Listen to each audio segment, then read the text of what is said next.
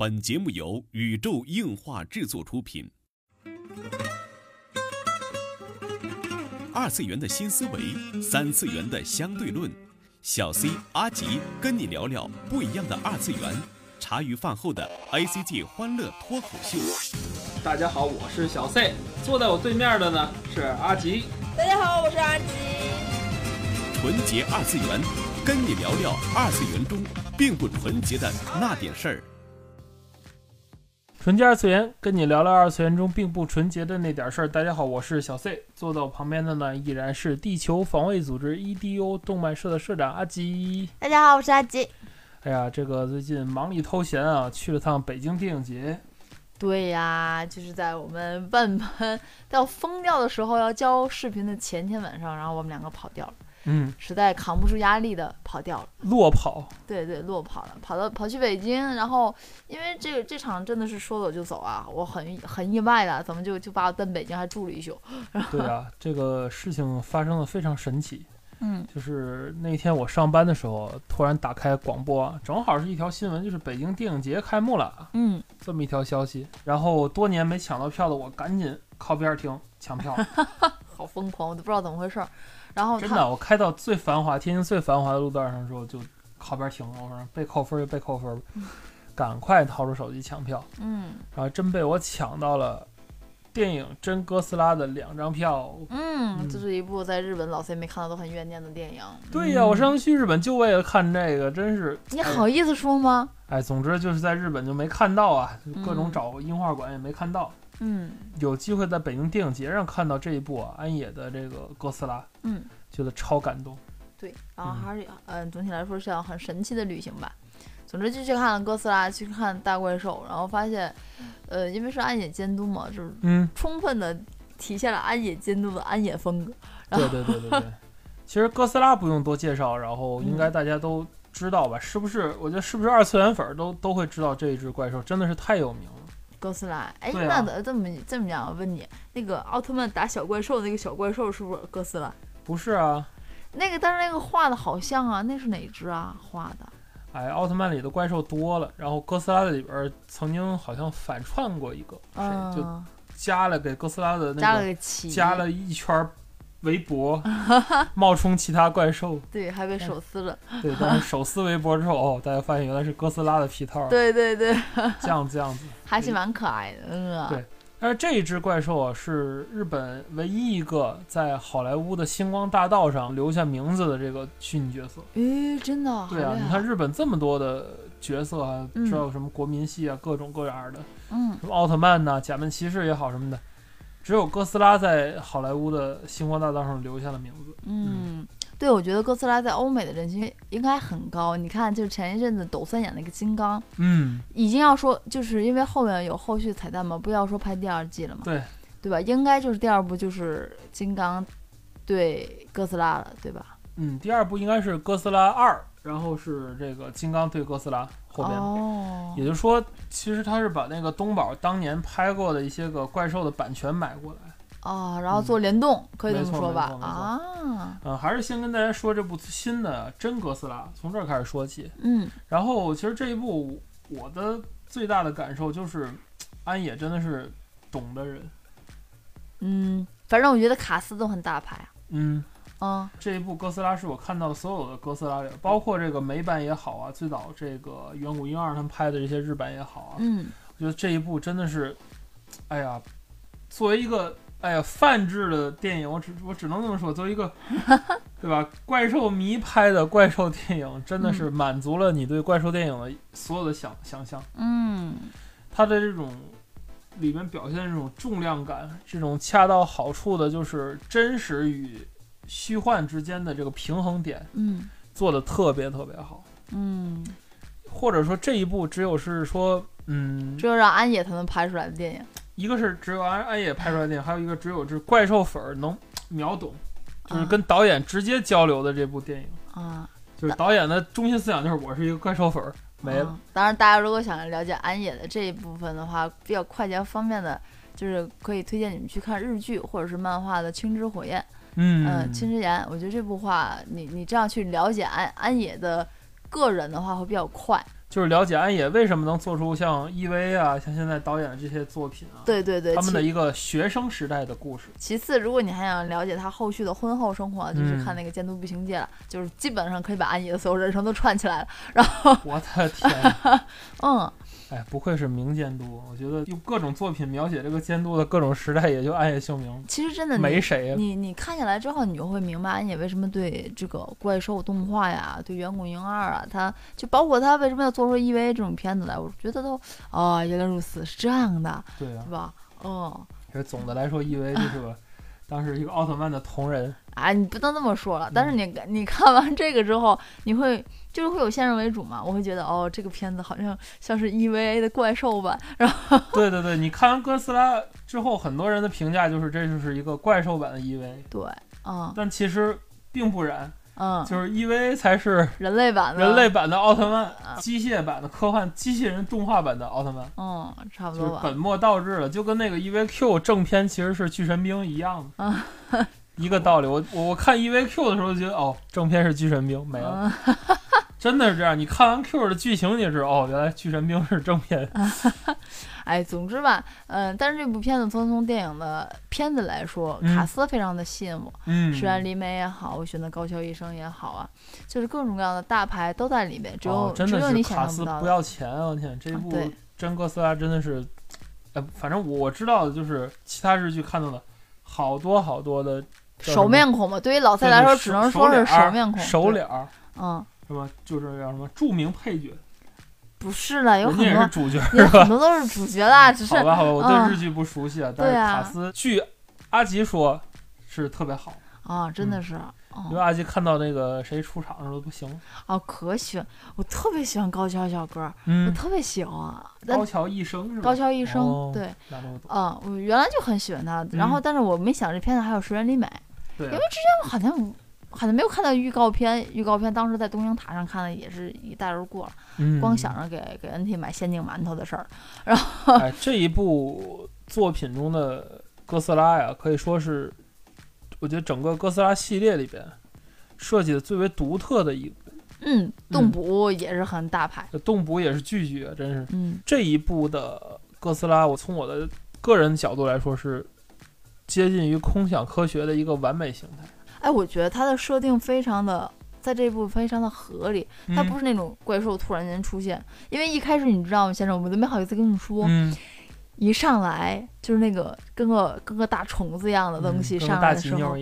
嗯，对对，我并我我并不知道那个大锦是哥斯拉，我以为这是一个哥斯拉打其他怪兽的故事，我以为是有一个怪兽登陆了，哥斯拉为了保护人类就起来了，结果两人类认为两个怪兽都是坏蛋就要消灭，我没有想到那个就是哥斯拉，以前是有这种剧情，类似的剧情，这样我对，真但是这一代是进化出来的嘛？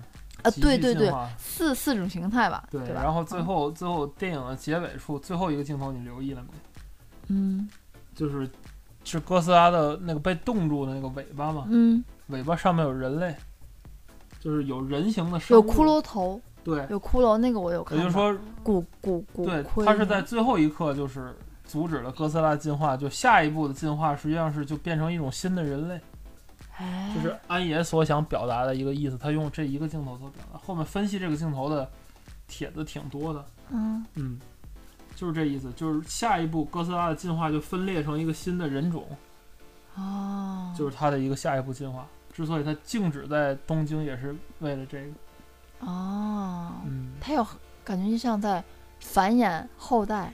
对对对，是一种进化的生命体嘛。里边儿不管怎么说，这一步的，就是哥斯拉它所赋予的意义嗯非常非常多，嗯也很玄学。当然，就嗯安野特有的这种风格。嗯嗯嗯然后从设定上来讲，刚才说了一半儿，从设定上来讲，我觉得这一部为什么说它是空想科学的一个比较完美的形态了呢？嗯之前其实，在广播里也尝试过讲，但是讲的不太成功。就是柳田李克雄老师写的这一部《空想科学》读本，嗯这部作品曾经对于这个怪兽的影片，就是进行了非常多的嘲讽，嗯，因为它包括很多高达，就是这种科幻题材。对对，就是他用科学的眼光去去看待这个空想科学的一些设定，然后指出他们哪些地方设定的不科学。不是嗯这本书，我觉得就是感兴趣的朋友们，推荐大家看一看这对本儿。，比如说高达高达只要一根绳子绊倒它，它就它就起不来了。对，还有那个什么设定上还有比空气还轻的那个电磁机器人，嗯嗯，就是它的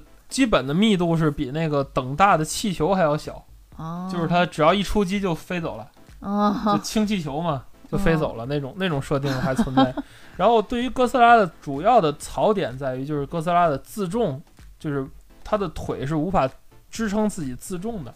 哦，这个其实一上来在这部《真哥斯拉》里边就借了一个演员吐员的，槽了，对一个一个一个叫什么动物学家是吧？嗯演的一个动物学家的这个口对他去分析，就这是个什么东西，哎对对对说他支撑不了自重，他站立不起来。对，然后那个秒打脸，就后来后下一个镜头就站起来了。嗯，然后手相大的好可爱，对他在这个吐槽这一点同时，也是借鉴了这些科学的设定，就是嗯这一部哥斯拉是所有哥斯拉里边底盘最大，嗯，就是它的脚最粗，然后嗯移动起来也非常缓慢。而它一开始是没有手的，就它是嗯爬行的。对对，水生进来的，对，水生进来有尾巴，然后慢慢一点点进化进化成到了陆直生。对，它在适应生活，对陆生下一步就进化成人类的那种。嗯它它在适应环境和生活嘛，然后长慢慢长出手，你会发现它突然就有手了，就跟小霸嗯王龙赛的那种，对，然后慢慢的前肢变大，然后这样这样一点点去发展。最后变成那个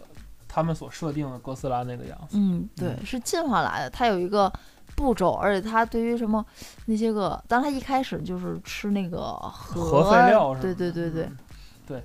其实哥斯拉和核是分不开的一对概念，嗯，因为哥斯拉最早在这个日本诞生的时候，嗯它的主打的这个标题就是恐怖的原子怪兽。哦，明白嗯了。这一部就是最早它的海报上写的就是水爆大怪兽电影哥斯拉，哦它，的宣传的亮点，因为。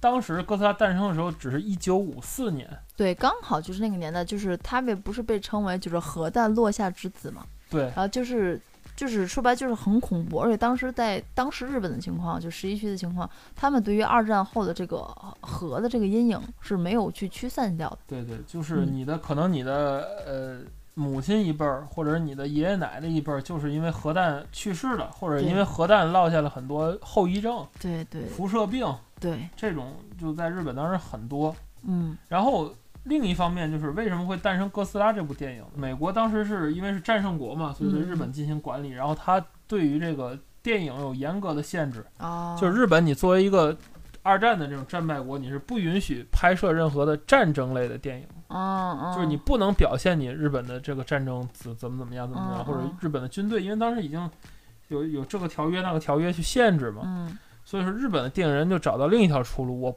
我不不是战争，我打怪兽总可以了吧？嗯，我不打别的国家，嗯嗯我打怪兽总可以了吧？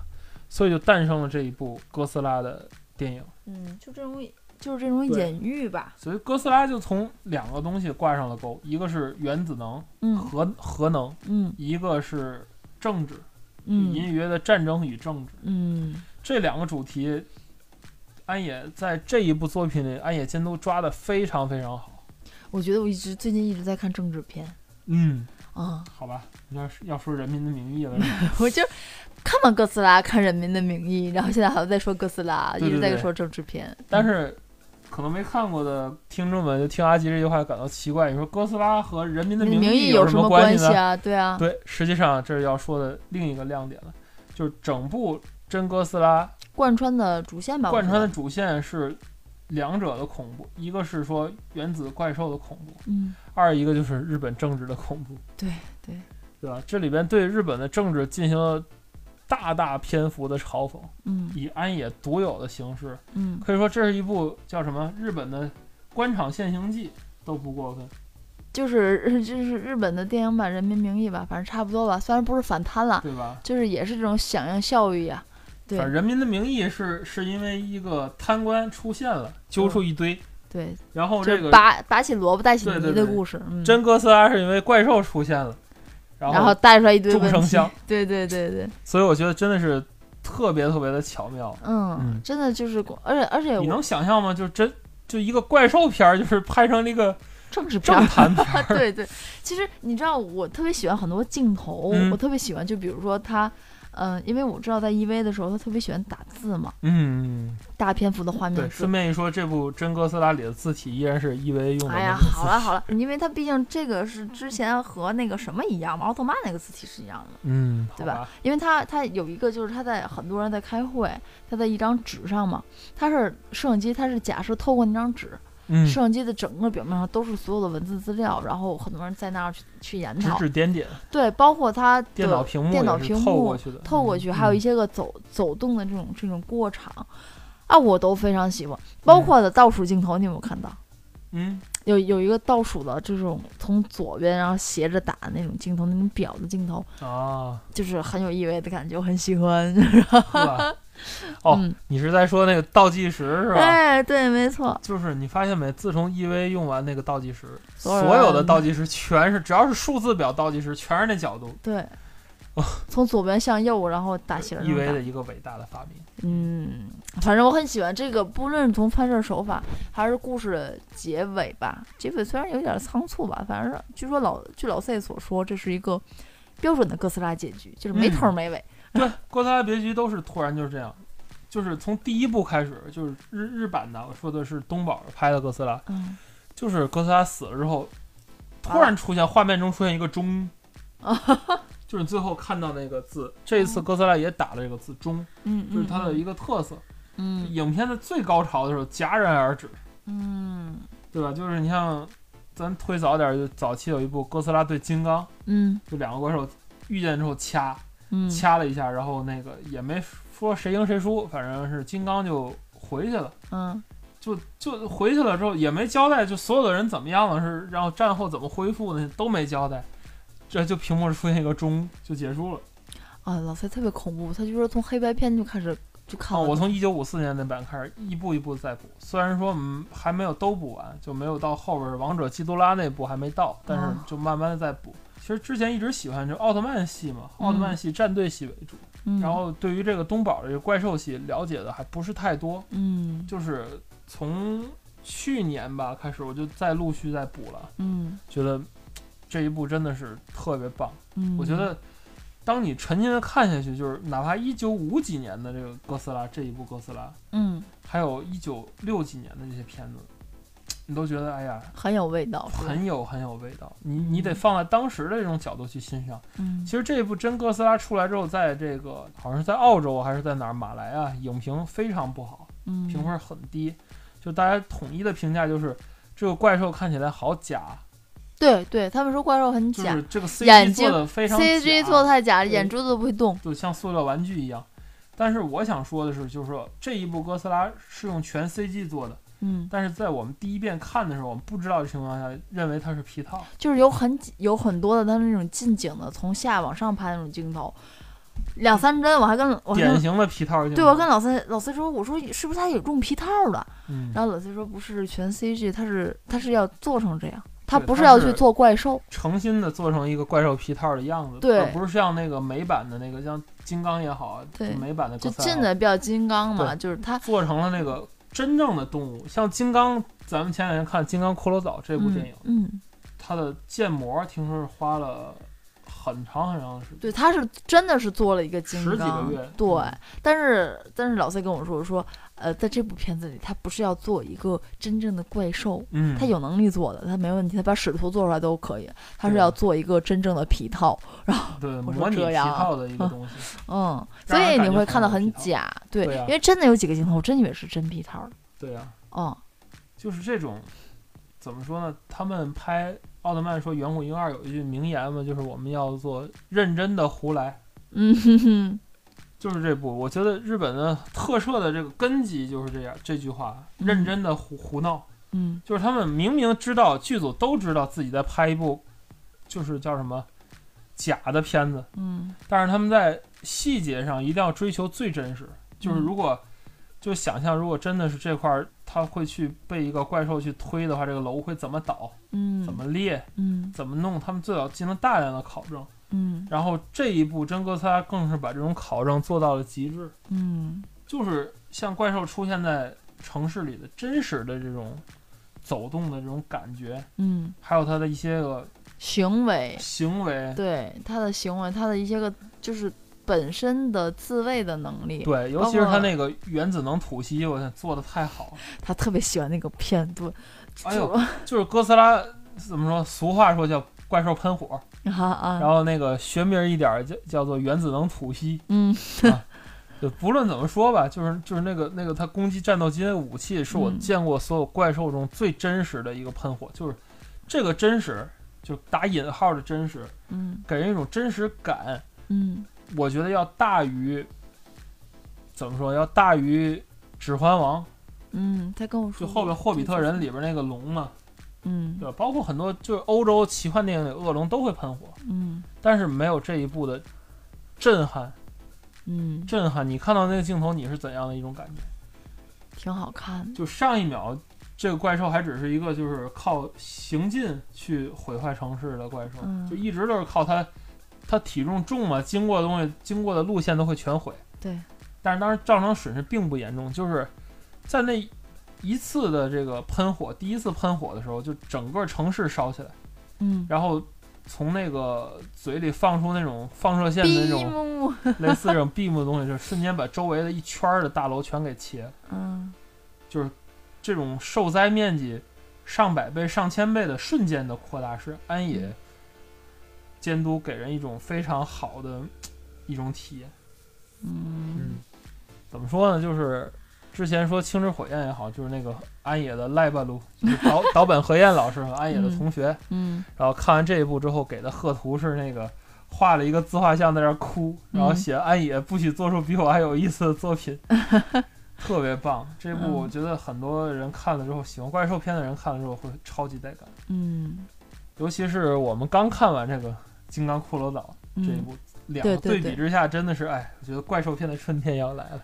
啊，他啊天呐，这老 C 的春天到来了，真是。哎，他今天很开心，然后转包括转天也非长小花了都，转天也非常开心，他度嗯过了非常开心的一周。非常 充实的一。对，对对对嗯总之啊，这就是北京之行啊，超开心，然后看到了超好的片子，然后也嗯推荐大家去看一看这部《真哥斯拉》，虽然说嗯不好搞，可以买盘啊或者是什么的去鉴赏一下。嗯然后我觉得，嗯，大怪兽这种电影的复兴，嗯。觉得是一种挺有意思的一种文化现象。嗯。一个是说到了这个周年了，它又循环回来了；嗯。还有一种就是我觉得观众啊总是这种觉得就审美在循环，你嗯，没觉得？觉得觉得，对吧？就是包括咱们衣服也是，经常之前也说买衣服，还就是哎，跟你们说一个特别有意思啊的事情，就是你知道今年特别流行那个什么吗？嗯流行牛仔牛仔上衣、牛仔外套、嗯褂子、嗯褂子，是没袖儿的那个不是牛仔的褂子。啊，牛仔褂。对，嗯你还记得吗？就是那个在优衣库，啊，你你一定要给我买。对对，他他一定要给我买。我说你不要买，然后我说我有，他还不信，特别不信。嗯然后转天我去我妈那儿，然后我妈有一件她老她年轻时候穿的牛仔裤，他们小她说对，她说那个年代特别兴这个，然后底下穿那喇叭口的牛仔裤子。嗯，她说她这我妈特别讨厌这种褂子，她说我不喜欢。我说妈，那我穿。她说你穿这个干嘛？多难看、啊！现在这么老。她说不老。我说我说你你没有发现小姑娘年最新流行都穿这个衣服吗？对呀，然后我妈自己那天去买菜说，哎，还真有啊穿你这衣服的，就就跟你一样，嗯，嗯。流行在流行就是就是在循环，包括前两年一直在兴那个罗马鞋一样。我妈哦说这是哇天，我那个年代都穿过时的衣服了。对啊，所以说很有意思的一个文化现象，也是被我们有幸的去观测到的。嗯我觉得随着这个传奇影业这一波啊和东宝的联动，我觉得嗯后续的这个系列吧，真的很值得期待。就嗯当看到这个《金刚骷髅岛》最后片尾彩蛋的时候，整个人都快跳起来了，嗯，因为里边不仅出现了哥斯拉，这个是我大家都知道的，对，就肯定会跟哥斯拉联动，因为之前都拍过了嘛。嗯。但是没想到后面还出现了拉顿、王者基多拉这些著名的这个哎没有摩斯拉吗？